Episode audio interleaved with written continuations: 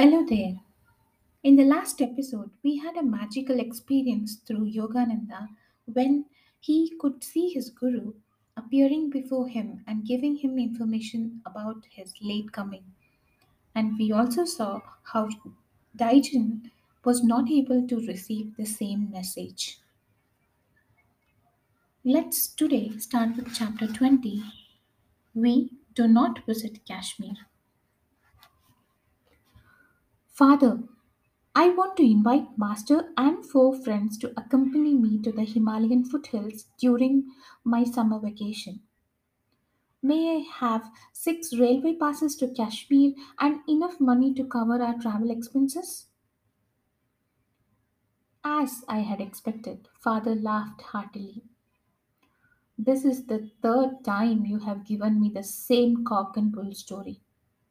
Didn't you make a similar request last summer and the year before that? At the last moment, Sri Yukteswarji refuses to go. It is true, father. I don't know why my guru will not give me his definite word about Kashmir. But I tell him that I have already secured the passes from you. Somehow I think that this time he will consent to make the journey. Father was unconvinced at the moment. But the following day, after some good humored guides, he handed me six passes and a roll of 10 rupee bills. I hardly think your theoretical trip needs such practical props, he remarked. But here they are. That afternoon, I exhibited my booty to Sri Yukteswar. Though he smiled at my enthusiasm, his words were non committal. I would like to go. We shall see. He made no comment when I asked his little hermitage disciple, Kanai, to accompany us. I also invited three other friends, Raje- Rajendranath Mitra, Jotin Auddy, and one other boy. Our date of departure was set for the following Monday. On Saturday and Sunday, I stayed in Calcutta, where marriage rites for a cousin were, were being celebrated at my family home. I arrived in Serampore with my luggage early Monday morning. Rajendra met me at the hermitage door. Master is out walking. He has refused to go. I was equally grieved and obdurate. I will not give father a third chance to ridicule my chimerical plans for Kashmir. The rest of us should go. Rajendra agreed. I left the ashram to find the servant. Kanai, I knew, would not take the trip without master, and someone was needed to look after the luggage. I bethought myself of a Behari, previously a servant in my family home, who was now employed by a Serampore schoolmaster. As I walked along briskly, I met my guru in front of the Christian church near Serampore courthouse. Where are you going? Sri Yukteswar's face was unsmiling. Sir, I hear that you and Kanai will not take the trip we have been planning. I am seeking Bihari. You will recall that last year he was so desirous of seeing Kashmir that he even, he even offered to serve without pay. I remember. Nevertheless, I don't think Bihari will be willing to go. I was exasperated. He's just eagerly waiting for this opportunity. My guru silently resumed his walk. I soon reached the schoolmaster's house. Bihari in the courtyard greeted me with a friendly warmth that abruptly vanished as soon as I mentioned Kashmir. With a murmured word of, of apology, the servant left me and entered his employer's house. I waited half an hour, nervously assuring myself that Bihari's delay was being caused by preparations for his trip. Finally, I knocked at the front door. Bihari left my back left by the back stairs about, stairs about 30 minutes ago, a man informed me. A slight smile hovered about his lips. I departed sadly, wondering whether my invitation had been too coercive or whether Master's unseen influence were at work. Passing the Christian church again, I saw my guru walking slowly towards me. Without wait- waiting to hear my report, he exclaimed, So, Bihari would not go. Now, what are your plans? I felt like a recalcitrant child who was determined to defy his masterful father. Sir, I'm going to ask my uncle to lend me his servant, Lal Dhari. See your uncle if you want to, Sri Yukteswar replied with a chuckle. But I hardly think you will enjoy the visit. Apprehensive but rebellious, I left my guru and entered Serampore courthouse. My parental uncle, Sarada Ghosh, a government attorney, welcomed me affectionately. I'm leaving today with some friends for Kashmir, I told him. For years, I've been looking forward to this Himalayan trip. I'm happy for you, Mukunda. Is there anything I can do to make your journey more comfortable? These kind words gave me a lift of encouragement. Dear uncle, I said, could you possibly spare me your servant Lal Dhari? My simple request had the effect of an earthquake. Uncle jumped so violently that his chair overturned. The papers on the desk flew in every direction, and his pipe, a long coconut stemmed hum- hubble bubble, fell to the floor with a gra- great clatter. You selfish young man, he shouted, quivering with wrath. What a prosperous idea! Who will look after me if you take my servant on one of your pleasure jaunts? I concealed my surprise, reflecting that my amiable uncle's sudden change of friend was only one more enigma in a day fully devoted in, to incomprehensibility. My retreat from the courthouse office was more alacrious than dignified. I returned to the hermitage where my friends were expectantly gathered. A conviction was growing in me that some sufficient, if exceedingly recondite, motive was behind Master's attitude. Remorse seized me for having tried to thwart my guru's will. Mukunda, wouldn't you like to stay a while longer with me?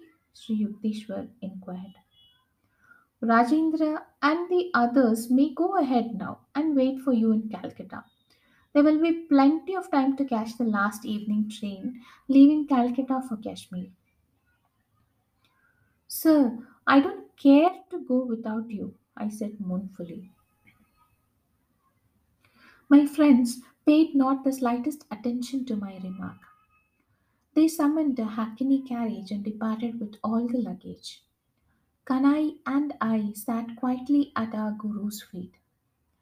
After half hour of silence, Master rose and walked towards the second floor of dining balcony. Kanai, please serve Mukunda's food. His train leaves soon.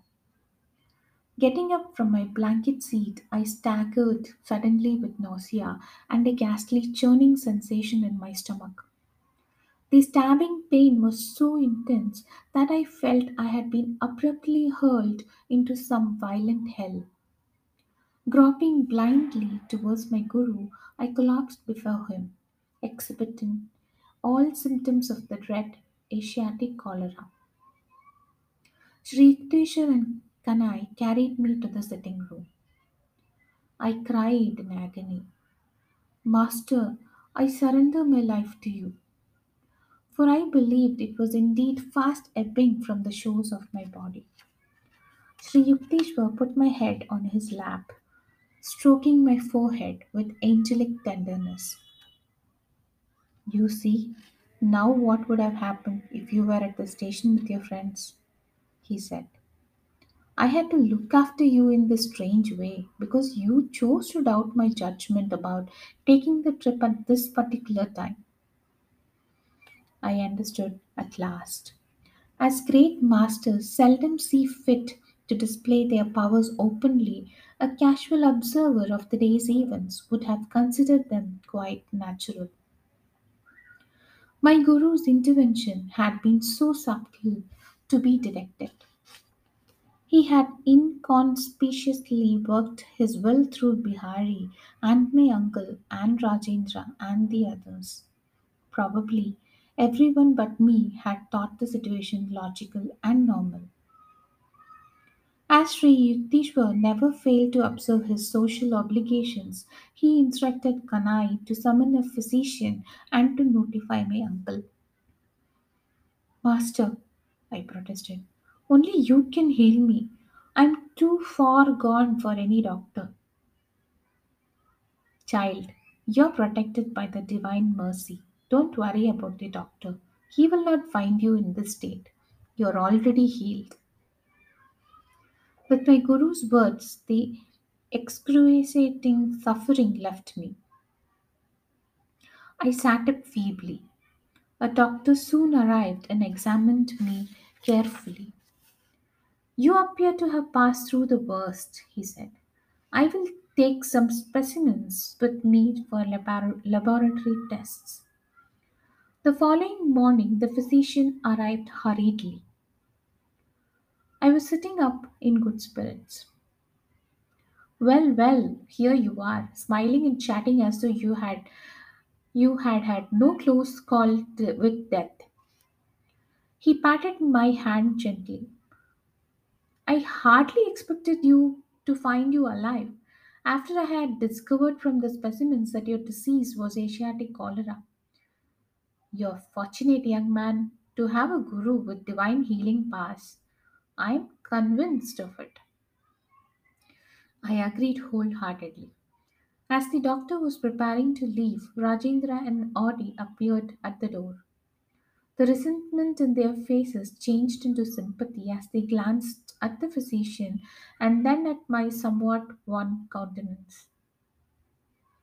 We were angry when you didn't turn up as agreed at the Calcutta train. You have been sick? Yes. I could not help laughing as my friends placed the luggage at the same corner it had oc- occupied yesterday. I paraphrased. There was a ship that sailed from for Spain. Before it arrived, it was back again. Master entered the room. I permitted myself a convalescence liberty and captured his hand lovingly. Guruji, I said, from my 12th year on, I have made many unsuccessful attempts to reach the Himalayas. I am finally convinced that without your blessings and blessings, the god goddesses Parvati will not receive me.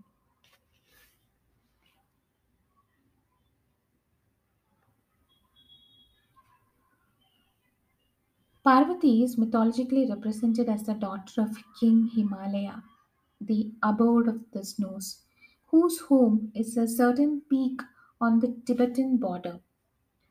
Astonished travelers passing below that inaccessible peak view afar a vast snow formation resembling a palace with icy domes and turrets. Parvati, Kali, Durga, Uma, and other goddesses are aspects of Jaganmatri, divine mother of the world, variously named to signalize particular functions. God or Shiva in in his para or transcendental aspect of uh, inactive in creation. His Shakti, energy, activating force, is relegated to his consorts, the productive female parts that make possible the infinite unfoldments in the cosmos. Mythological tales in the Puranas give the Himalayas as the abode of Shiva. The goddess Ganga came down from the sky to be the presiding deity of the Himalayan sourced river. The Ganges is therefore poetically said to flow from heaven to earth through the hair of Shiva, king of yogis, and the destroyer, renovator of the Trinity. Kalidas, Kalidasa, the Indian Shakespeare, described the Himalayas as the masked laughter of Shiva. The reader may manage to imagine the stretch of great white teeth, writes F. W. Thomas in The Legacy of India. But the full idea may still escape him, unless he has realized the figure of the grand ascetic, eternally enthroned in the towering mountain world, where the Ganges in her descent from heaven passes through his matted locks with the moon the hair crest jewel. In Hindu art, Shiva is often shown wearing an antelope skin of velvet blackness, symbolizing the darkness and the mystery of night.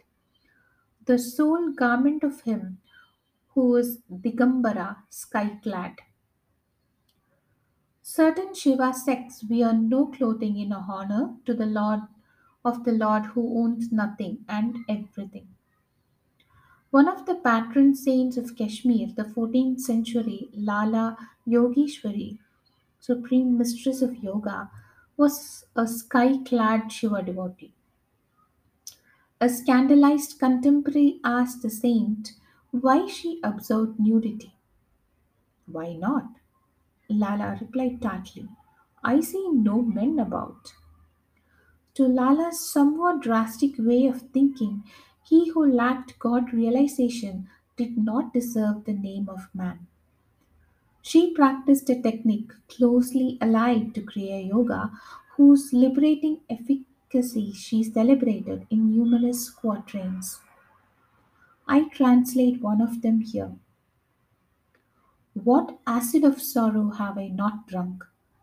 Countless my rounds of birth and death. Lo, naught but nectar in my cup, quaffed by the art of breath. Undergoing no mortal death, the saint dematerialized herself in fire. Later, she appeared before her grieving townspeople, a living form enwrapped in golden robes, fully clad at last. So here ends chapter 20. We do not visit Kashmir. Thanks for listening.